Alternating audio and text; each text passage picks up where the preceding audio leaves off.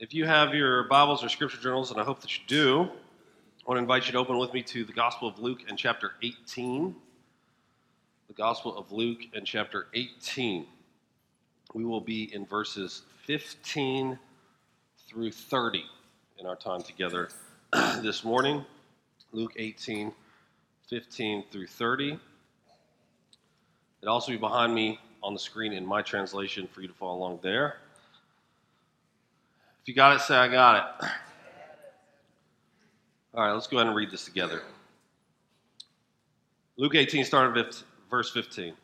Holy Spirit says, Now they were bringing even infants to him, Jesus, that he might touch them. When the disciples saw it, they rebuked them. But Jesus called them to him, saying, Let the children come to me, and do not hinder them, for to such belongs the kingdom of God. Truly I say to you, whoever does not receive the kingdom of God like a child shall not enter it. And a ruler asked him, Good teacher, what must I do to inherit eternal life? Jesus said to him, Why do you call me good? No one is good except God alone. You know the commandments do not commit adultery, do not murder, do not steal, do not bear false witness, honor your father and mother. And he said, All these I have kept from my youth. When Jesus heard this, he said to him, One thing you still lack sell all that you have and distribute to the poor, and you will have treasure in heaven. And come, follow me. But when he heard these things, he became very sad for he was extremely rich. Jesus, seeing that he had become sad, said, How difficult it is for those who have wealth to enter the kingdom of God. For it is easier for a camel to go through the eye of a needle than for a rich person to enter the kingdom of God. Those who heard it said, Then who can be saved? But he said, What is impossible with man is possible with God. Peter said, See, we have left our homes and followed you. And he said to them, Truly I say to you, there is no one who has left house or wife or brothers or parents or children for the sake of the kingdom of God, who will not receive many times more in this time and in the age to come eternal life. Amen. This God's word, and may God write eternal truths on all of our hearts. How does one get into the kingdom of God? How can one get in God's favor? How can one get into heaven? How do you suppose most people would answer those questions? Different answers would surely abound, but they would all probably boil down to the same handful of options. The Cultural Research Center did a survey in 2020 where they asked questions like those. And what they found was that for those who believe in heaven, a majority of them also believe they will be there. Can you imagine? But what did they base that on? Survey found that American adults today increasingly adopt a salvation can be earned perspective, with a plurality of adults believing that if a person is generally good or does enough good things during their lifetime, they will earn a place in heaven. Only one third of adults disagree. Most surprising, says the researchers, in the la- latest findings is that a majority of people who describe themselves as Christian accept a work oriented means to God's acceptance. Some, of course, adopt a sort of universalist take that God will simply allow all people into heaven, a sort of justification by death. About a year later, those same researchers published a study entitled Top 10 Most Seductive Unbiblical Ideas Embraced by Americans. According to what, that analysis, the top 10 most prevalent seductive unbiblical ideas embraced by a majority of Americans include having faith matters more than what you have faith in. The idea of karma is real. There is no absolute truth. Morality is subjective, in other words, up to each individual. People are basically good. Success is determined by happiness, comfort, goodness, or fulfilled potential, and that most people are not sinful. George Barna says of the results this so many of these perspectives are about control. Whether we are taking charge of our destiny, our spirituality, boundaries dictated by truth, moral behaviors, or wealth management strategies, Americans are largely di- driven by a need to have control of every aspect of their lives.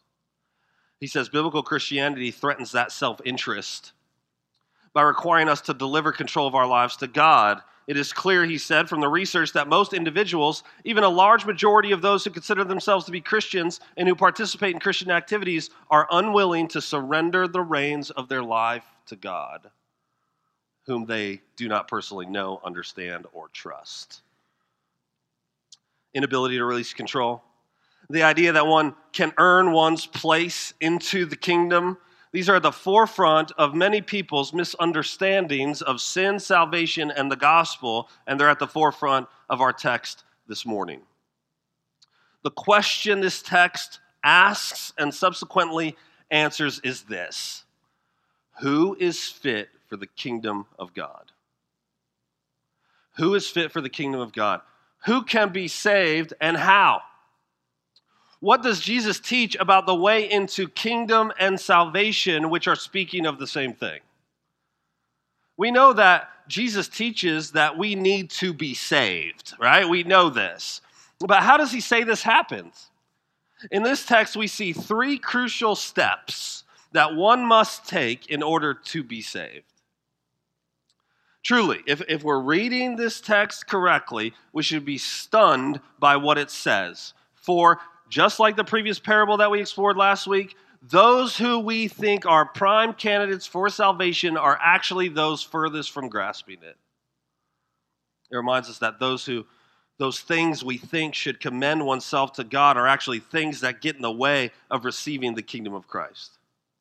So, three steps. Let me just give it to you straight away. Simple enough. Number one, give up. Number two, turn. Number three, follow. So, three steps give up, turn, follow. Simple enough, yes, but difficult in practice. Let's, let's have a look. Point one give up.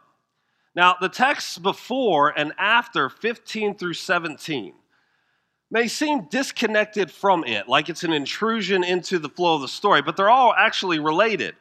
This scene of Jesus with children actually carries with it a similar lesson that the preceding parable did and it acts as a contrast to the story of the rich young ruler. So Jesus is at an unspecified location when people begin to bring children to him so that he may touch them. That's what it says. Disciples, for one reason or another, do not like this, and they begin to shoo away the people who are bringing their kids to Jesus. Perhaps the disciples thought Jesus is too busy to bother with these kids. Maybe they thought that deal with the kids infringed on Jesus' time.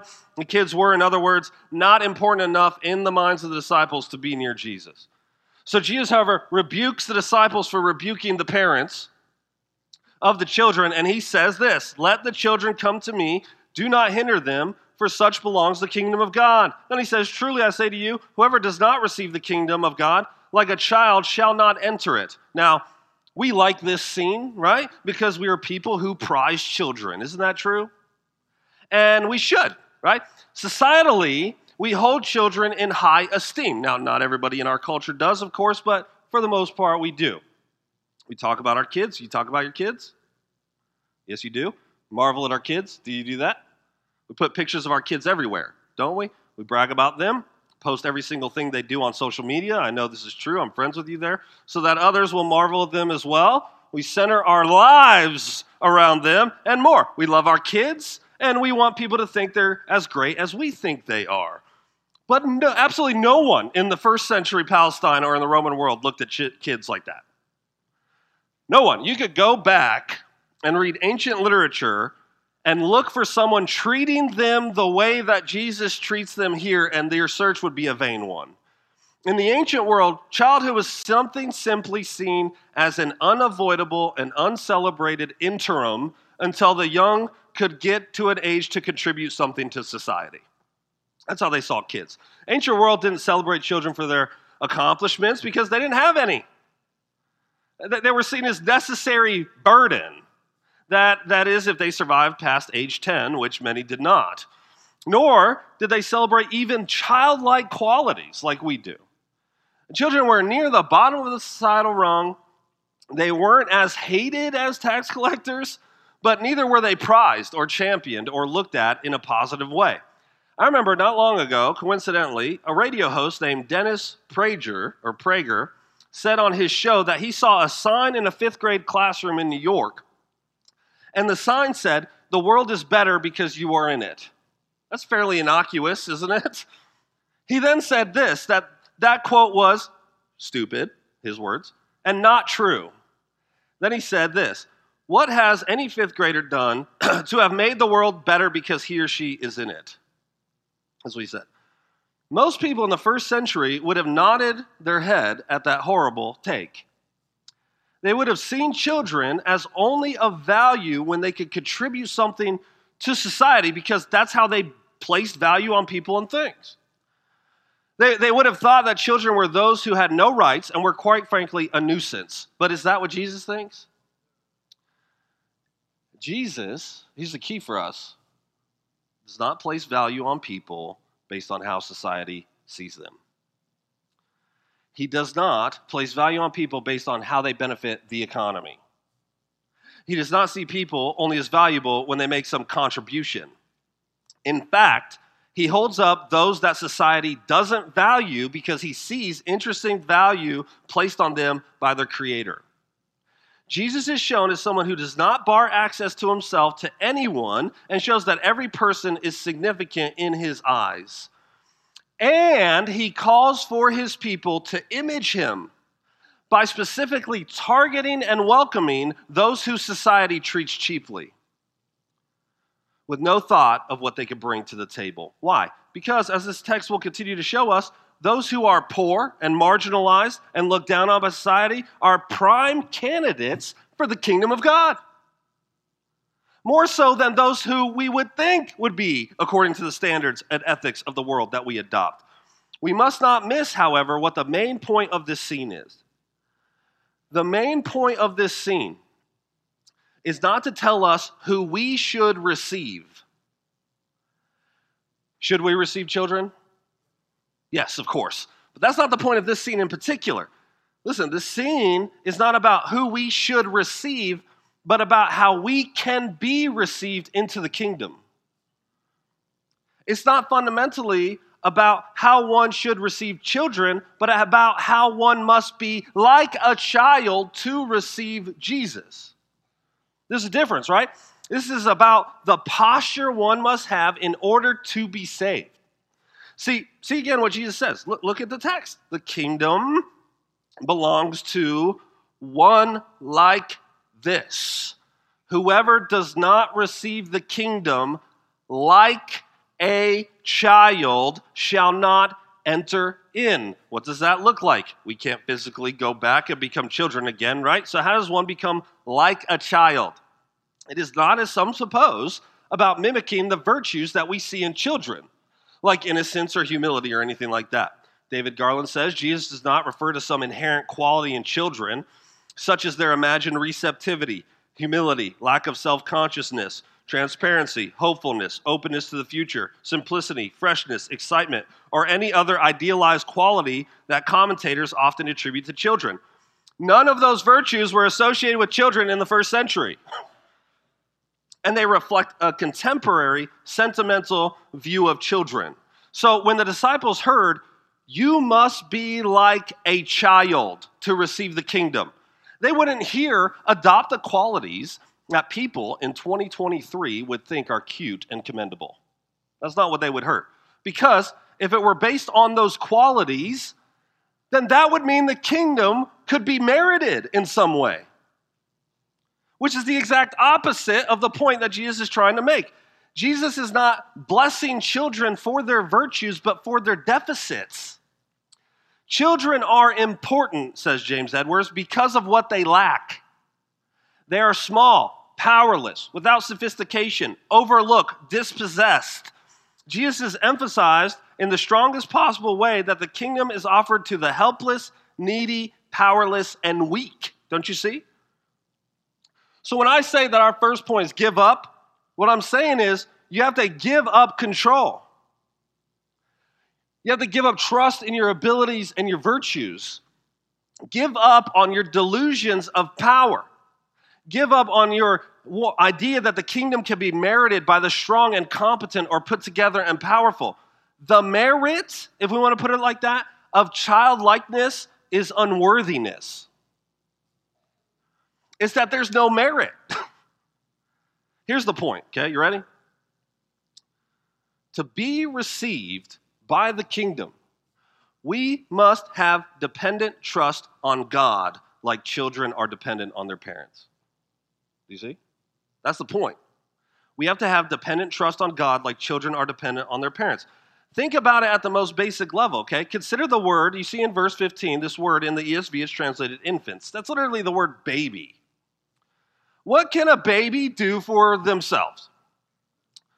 What can they do to merit good things from their parents? Babies are utterly helpless. They're dependent completely on forces outside of themselves. They can't fend for themselves. They can't come up with ways to take care of themselves. They can't even provide the basic necessities of life like food and shelter. In the womb, they're completely dependent on their mother. Then, outside of the womb, they're what? Completely dependent on their mother because they're helpless. They can't lift up their own heads. They can't lift up their own bottle to their mouth to feed themselves. Babies are even more helpless than a child is. You know, kind of like how a tax collector was considered worse than most sinners. And, there's the emphasis, right? Like the previous text, the emphasis here is on grace, not merit. The question is who are you depending on to get into the kingdom of God? Who are you trusting to provide for your needs? including salvation. Who do you trust most of all? This need for dependent trust, like a child, is an ego hit to the self sufficient and self made. It is a humbling thing indeed to be told you cannot do something. Isn't that true? I'll show you. That's what society has told us to respond to that, right? It is an ego hit to be told that you cannot earn something, no matter how strong and competent you think you are. You're really as helpless as a newborn baby, and if you cannot get to that place of humility, you cannot be received in the kingdom of God. Jesus is telling us that you simply cannot retain control and independence of your life and simultaneously be welcomed into the kingdom of Christ. You can't be powerful and enter the kingdom. You can't be strong and enter the kingdom. You can't be someone who relies on themselves to provide what you need and depend on God at the same time. You must surrender. You must adopt the posture of someone who is dependent on God for everything. Russell Moore said it like this in his excellent book, The Storm Tossed Family. He said, At the cross, Jesus demonstrated that the weakness of God is more powerful than the strength of the world, that dependence upon God is greater than independence of self effort.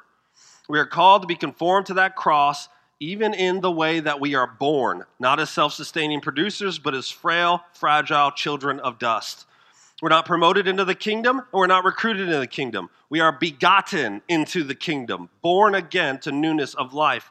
And we arrive there just as we arrived in the first birth, carried by a power other than our own. In order to find the kingdom, we must find that weakness again. That doesn't make sense to a world like ours. And it didn't make sense in a world like the one Jesus spoke these words into. We must give up, give up control of our lives and any thought of meriting or earning entrance into the kingdom, but also we must point to turn, turn, turn away from our self reliance, turn to God in dependent trust, but also turn away from our idols. As mentioned, makes contextual sense that the disciples try to shoo the children away. But perhaps the scene in 15 through 17 and 18 through 30 happened right after one another. Perhaps the disciples saw people bringing kids to Jesus, and then they turned and they looked, and what they see? A rich, young ruler, maybe he's approaching, and they thought, these kids offer nothing to the mission. Let's get them out of here so Jesus could talk to this rich man. Now, there's a prime candidate for the kingdom. I mean, let's just be really honest with ourselves, all right? We aren't that much different from the disciples, are we? We do, in fact, look at this scene with the posture of a Pharisee. from the previous parable and say, I would never send the children away. How could the disciples do such a thing? And we wouldn't admit so easily that a rich guy who was a community leader would have would be given a place in the church over children. We wouldn't admit that. Not allowed. We wouldn't be so brash as to say that. Instead, what churches will do is tell kids to leave the worship center so they could go to some room out of earshot where they won't bother us while we worship. Right? We would say we prioritize little children, but shoot a look at a young mom who has a wiggling child or a babbling baby during worship. We wouldn't say we prize influence and wealth, but we typically allow those who have stature and money onto our committees and our boards and our trustees or make them deacons even if they're not biblically qualified because, well, they're good at business or they have a good reputation.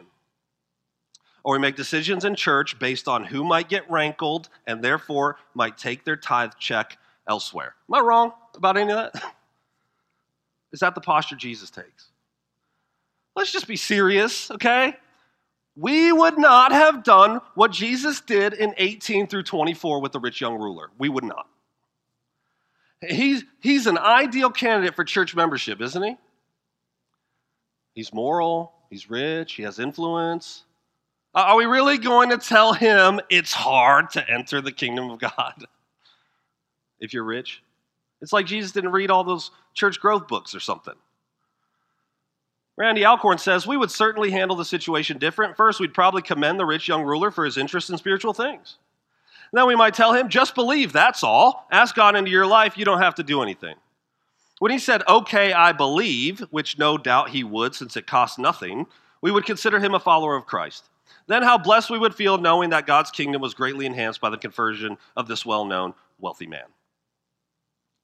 But one of the ways in which we could become like little children is by upending how we view greatness and power, which only comes from adopting a kingdom way of seeing the world. And that's utterly, completely, wholly different than what we're used to or what we're told matters in a fallen world and culture like ours. For example, if I introduced my four year old son to a famous athlete or actor or musician, he would be unimpressed. He'd probably say, Oh, and then ask if he likes dinosaurs or what his favorite Paw Patrol character was. If I introduced him to someone who was wealthy and told him how much that person had in their bank account, he wouldn't care at all. If I introduced him to someone and said, Augie, this man is well respected in the community, he'd look at the man and he'd probably run away and play. Why wouldn't he be impressed by all those folks? Because he doesn't have a category for power and importance in the way that we do. To him, the athlete, that important person, is just another fella. And as unimpressed as he would be, you know who would be even more unimpressed? My one year old daughter. We need to adopt a posture like that in a way we see people and the way we present the gospel. We need to see people as image bearers in equality without elevating people by worldly standards we need to be sure we do not soften the demands of Jesus for the sake of growing a crowd or attracting the affluent. This man comes up to Jesus, he asks, Good teacher, what must I do to inherit eternal life? And this is the same question the lawyer of chapter 10 asks Jesus almost word for word. But unlike the lawyer, the rich man, he's not setting a trap. He genuinely wants to know how he can inherit eternal life. It's a good and sincere question. He calls Jesus good which may be an attempt at flattery or favor of some sort.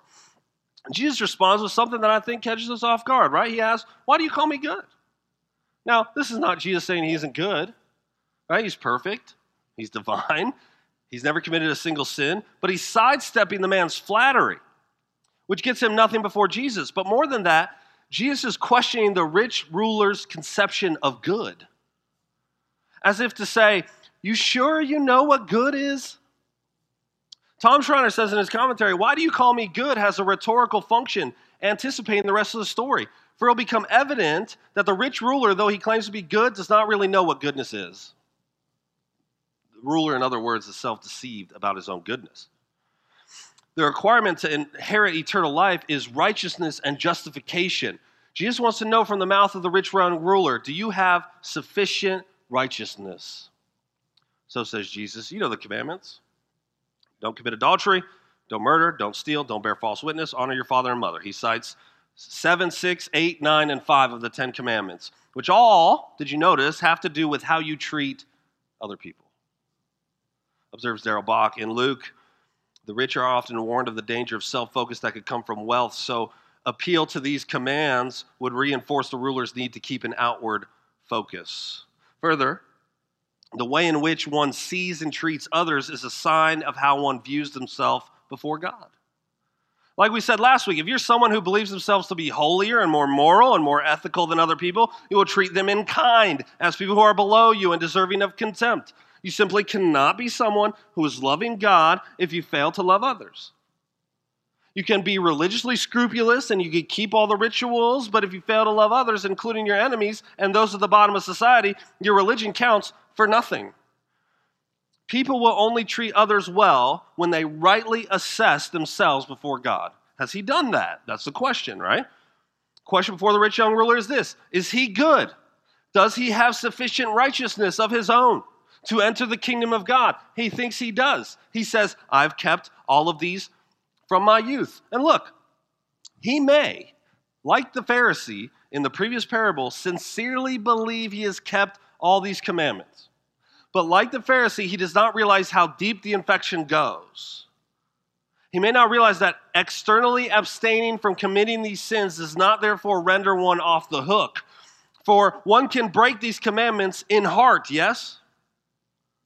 The rich young ruler does not believe he has any lack. In his mind, he lacks nothing. He believes he is good, and on top of that, he is wealthy, which to him was a sign of God's blessing and affirmation. Wealth creates this sort of reliance that could believe one has no lack and is dependent on no one and nothing. And isn't that why the Bible is so hard on wealth? It isn't, of course, that the rich are inherently more sinful than the poor. Poverty doesn't give you anything in the kingdom on its own. Rather, the repeated warnings about wealth have to do with the temptation to trust in yourself and your stuff, and an inability to admit helplessness and hopelessness and need and lack. It's just a fact that the more you have, the more difficult it is to cry out in desperation. That's just a fact of life. In the great book, Church in Hard Places, Mez McConnell and Mike McKinley uh, show this rather clearly. Mez, if you don't know him or that name isn't familiar, he's from Scotland. He started a church planning network called 20 Schemes, which uh, plants churches in the poorest areas of Scotland. And in the introduction, this is what he says. He says, I notice that when I tell stories about ministry to the poor in Brazil and Scotland to other pastors, they often pat me on the back and say something like, Well done, mate. I couldn't do what you do. It sounds so hard. He says, Don't get me wrong. I appreciate the sentiment, and it's nice to get a pat on the back once in a while. But here's my dilemma in some ways, it's not hard at all. I would even say living and working among the poor can be very easy. Sometimes I feel like I need to come out officially as a pastoral fraud and say to my friends pastoring in wealthy areas, Well done to you, mate. Yours is the harder ministry. Then he says this When I listen to pastors battling away around Europe and the States in well off areas, I break out in a cold sweat. How do you evangelize in an area where everybody has a decent paying job, a nice place to live, and possible a car or two in the driveway? How do you talk to a guy who feels no need for Christ because he is distracted by materialism? In the Scottish schemes where I now pastor, I can have a conversation about Jesus any day of the week. I could call a man a sinner, and he will probably agree. I rarely meet atheists among the poor. Why would he say that?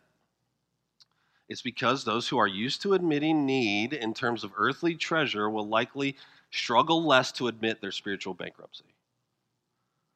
What is commendable about little children? What is it that we're supposed to imitate? that we have nothing and we lack everything, and therefore we can lift our hands towards God like a toddler toward a father to be picked up because he knows there's safety in his father's arms. And then subsequently live with a posture of dependent trust. Jesus tells the rich young ruler, You lack something. Sell all you have, give it to the poor, follow me. And this is the irony, right? The children possess nothing, yet the kingdom is theirs. The ruler possesses everything, yet he has lack. He has to become like a child. He has to rid himself of self dependency and then cast himself on God. Let's be real. We don't think about money the way that Jesus does. We just don't. Jesus sees money as one of the greatest spiritual dangers there is. He tells us to be hyper vigilant, to be on constant lookout so that the things we possess won't possess us. We don't see money as a danger. We see money as a good thing. We see the wealthy as those to be envied, not pitied. And further, hardly anyone sees themselves in danger of greed because they, once again, do what the Pharisee did compare yourself to other people, and in that case, you will always be able to find someone wealthier than you. And you could say, I'm not rich, now there's a guy who's really rich. Remember Tevye from uh, Fiddler on the Roof? We could be like him. He sings, If I Were a Rich Man, and wonder what we, he could do if he just had a little bit more and a little better. And then someone comes up to him and he says, You know, the money's the world's curse. And he said, May the Lord smite me with it and may I never recover. Jesus tells the man, Sell what you have, distribute it to those who have nothing, then follow me. Then you can be received into the kingdom. This was received as bad news to the rich young ruler who, says Luke, became very sad. Well, why, Luke? Why? He tells us, doesn't he? Because he was extremely rich. It's just too big of an ask from Jesus. He's just too wealthy. Exchanging his stuff for the kingdom was not a good deal, according to the rich young ruler. He wasn't rich for no reason, right? Uh, he knew how to handle his money. He did a cost benefit analysis in his head, and the benefit did not outweigh the cost to him. He ran the numbers, as it were, and it wasn't worth it. Jesus wasn't worth it to him. See, the problem isn't that the man had money, it's that the money had him.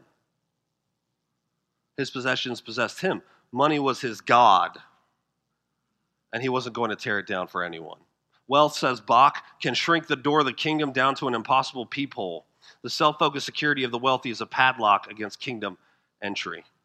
Jesus is offering himself, don't you see, as a substitute for the man's wealth. For him to move from trust in self and stuff to childlike trust in Jesus. The man is invited to give up his idol money and it would be replaced with Jesus. But the man didn't like that deal, so he went away unsaved, still not a member of the kingdom of God, and sad. You know, what we want to do at this juncture is soften Jesus' words, don't we? To say, Jesus isn't telling us we have to sell all we have and give it to the poor. That's true, right? Fair enough. Jesus isn't, in fact, telling each one of us to sell what we have, right? Give it away. This can't be denied. But maybe he is telling some of you that we would say, surely Jesus wouldn't tell me to give up all I have. Are you quite sure about that? He may not be telling you to give away all you have. Maybe that's not your idol. Maybe it's something else. What is it for you? Maybe, maybe a, a definition of idol will be helpful. Tim Keller offers this in his book, Counterfeit Gods. What is an idol? It is anything more important to you than God anything that absorbs your heart and imagination more than God, anything you seek to f- give you what only God can. And then he goes on to say this a counterfeit God is anything so central and essential to your life that, listen, should you lose it, your life would hardly feel worth living. An idol has such a controlling position in your heart that you could spend most of your passion and energy, your emotional and financial resources on it without a second thought. It could be family and children, career making money, achievement and critical acclaim, saving face and social standing. It could be a romantic relationship, peer approval, competence and skill, secure and comfortable circumstances, your beauty or your brains, a great political or social cause, your morality or virtue, or even success in Christian ministry. And idols, whatever you look at and say in your heart of hearts, if I have that, then I'll feel like my life has meaning then I'll know I have value. Then I'll feel significant and secure. There are many ways to describe that kind of relationship, he says, to something, but perhaps the best one is worship. If anything becomes more fundamental than God to your happiness, meaning in life, and identity, it is an idol. So, for you, what is it that fits that definition? Put yourself in the scene. You go up to Jesus and you say, What must I do to inherit eternal life? And he says, One thing you lack give up this. And it would cause you to pause or go away sad. What, what would this be for you? Jesus is telling us in vivid clarity that we cannot enter the kingdom of God while having a death grip on our idols. Maybe, you know, maybe it really isn't money or possessions for you. It might be, but maybe it's something else that you say, Lord, don't make me part with this. And you need to therefore decenter it from your life and put Christ there instead. None of us can enthrone the true God in our hearts and lives unless we dethrone our other gods. There's only one spot on the throne of your heart, and Jesus does not intend to share it. Have you dethroned the gods in your life that are vying for your attention, allegiance, and affection? I wonder.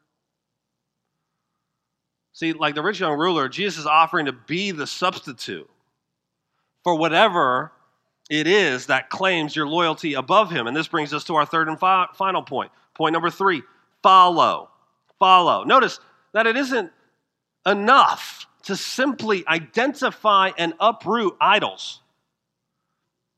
Jesus doesn't just tell him, sell all you have, give it to the poor, and the kingdom of God is yours. Eternal life is yours. He says, uproot your idol and what?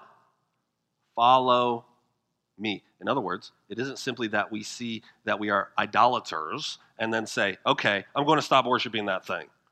That won't do it. You need to see them, decenter them, and then replace them with Christ. That's what he's offering. You know, many years ago, Scottish pastor Thomas Chalmers wrote a sermon entitled The Expulsive Power of a New Affection. You can read this online. The thesis, the thesis of which was essentially this we can only resist the pull of the world if our love for it has been replaced with a new, more intense affection. Think of an idol like a weed or a parasitic plant which steals nutrients from other plants. They might not be all that bad to look at. You got weeds on your yard, right? Some of them. They're not terrible to look at, but they're not helpful, are they? Mowing over them, what will that do? Nothing really, because they'll sprout up again. So a couple days later, some, like crabgrass, grow at four times the rate of the grass you actually want. Mowing over the weeds would be easier, but it doesn't really do anything, does it? You know what you're going to have to do, right? You have to get in the dirt, and you're going to have to grab the weeds, and you have to pull them from their root, but even that's not enough. You have to spray some herbicide or replace it with something better, perhaps something more beautiful like a rose bush.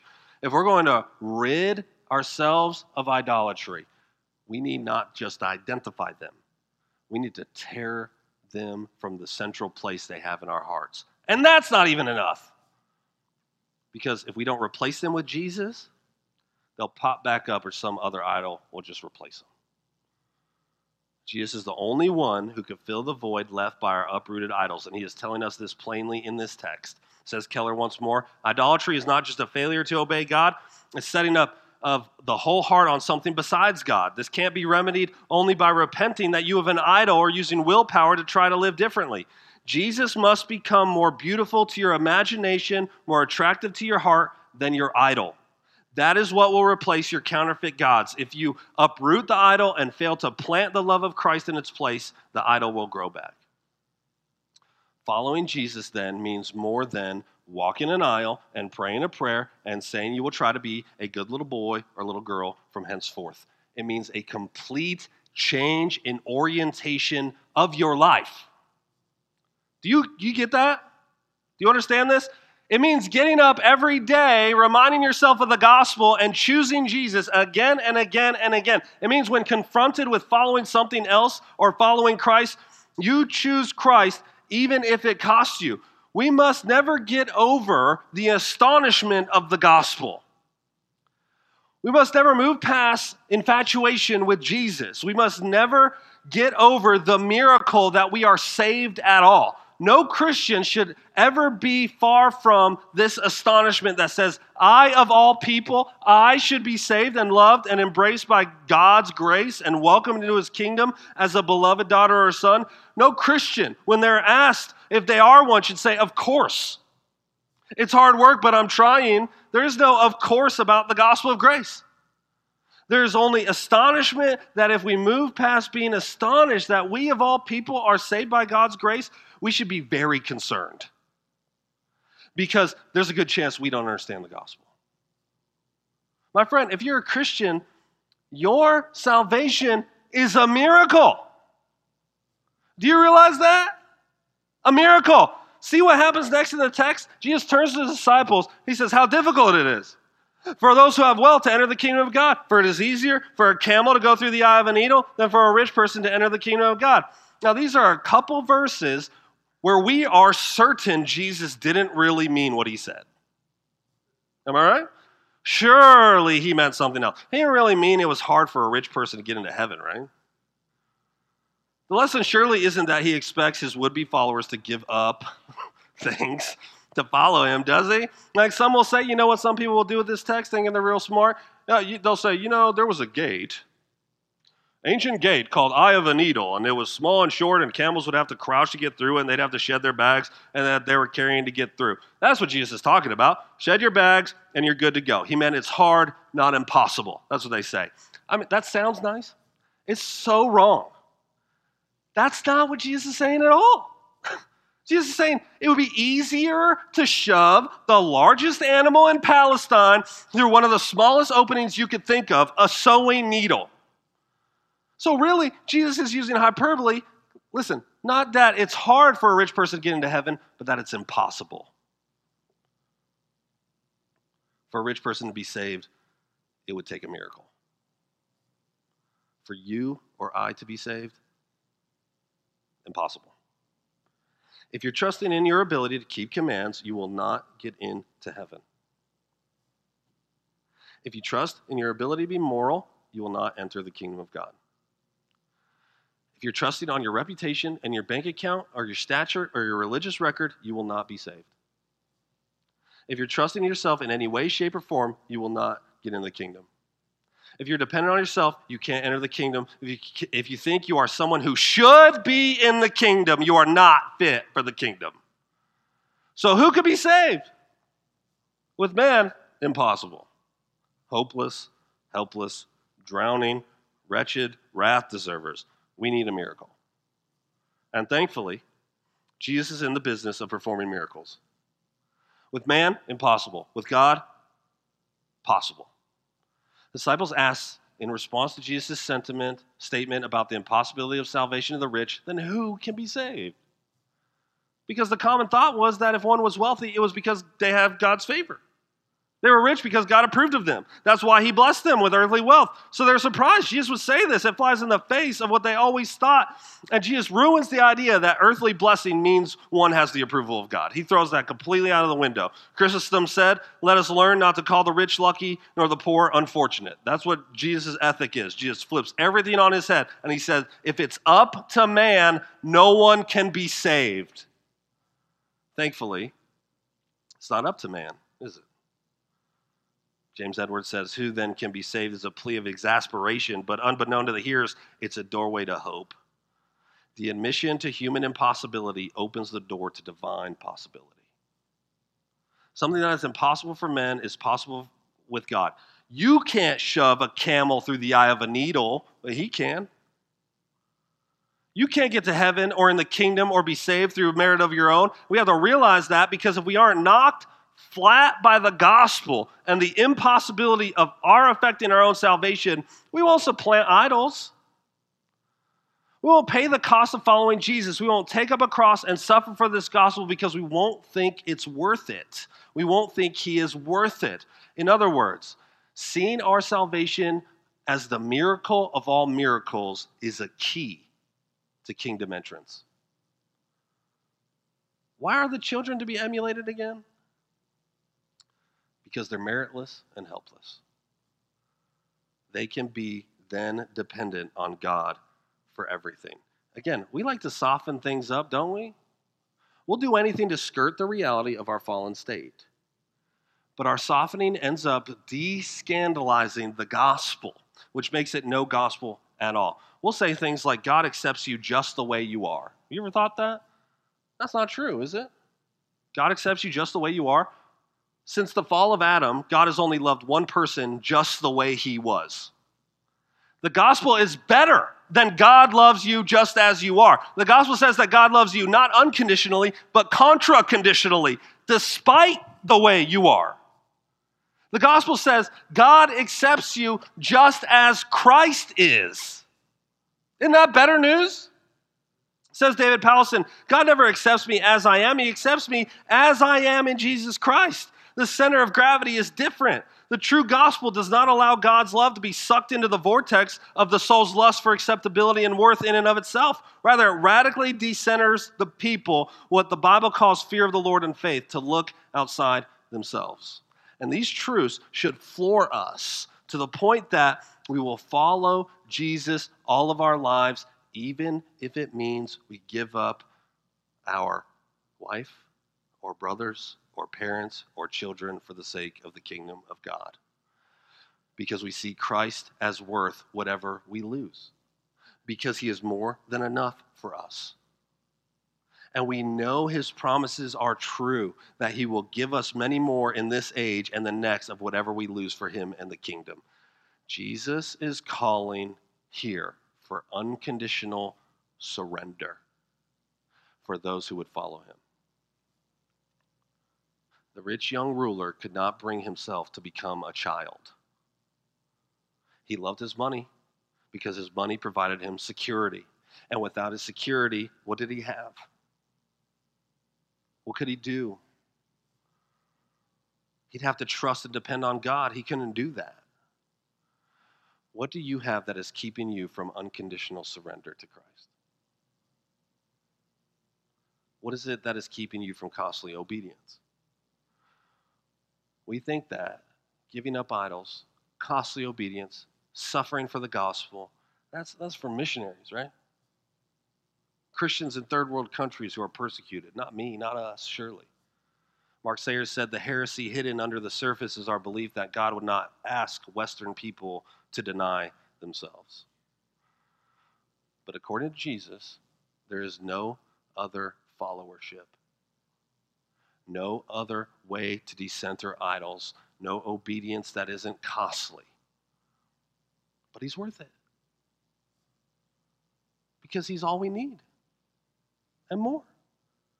Some of you are unwilling to part with something in order to obey Christ. Some of you are trying to hold on to your idols while holding on to Jesus. And he says it can't be done.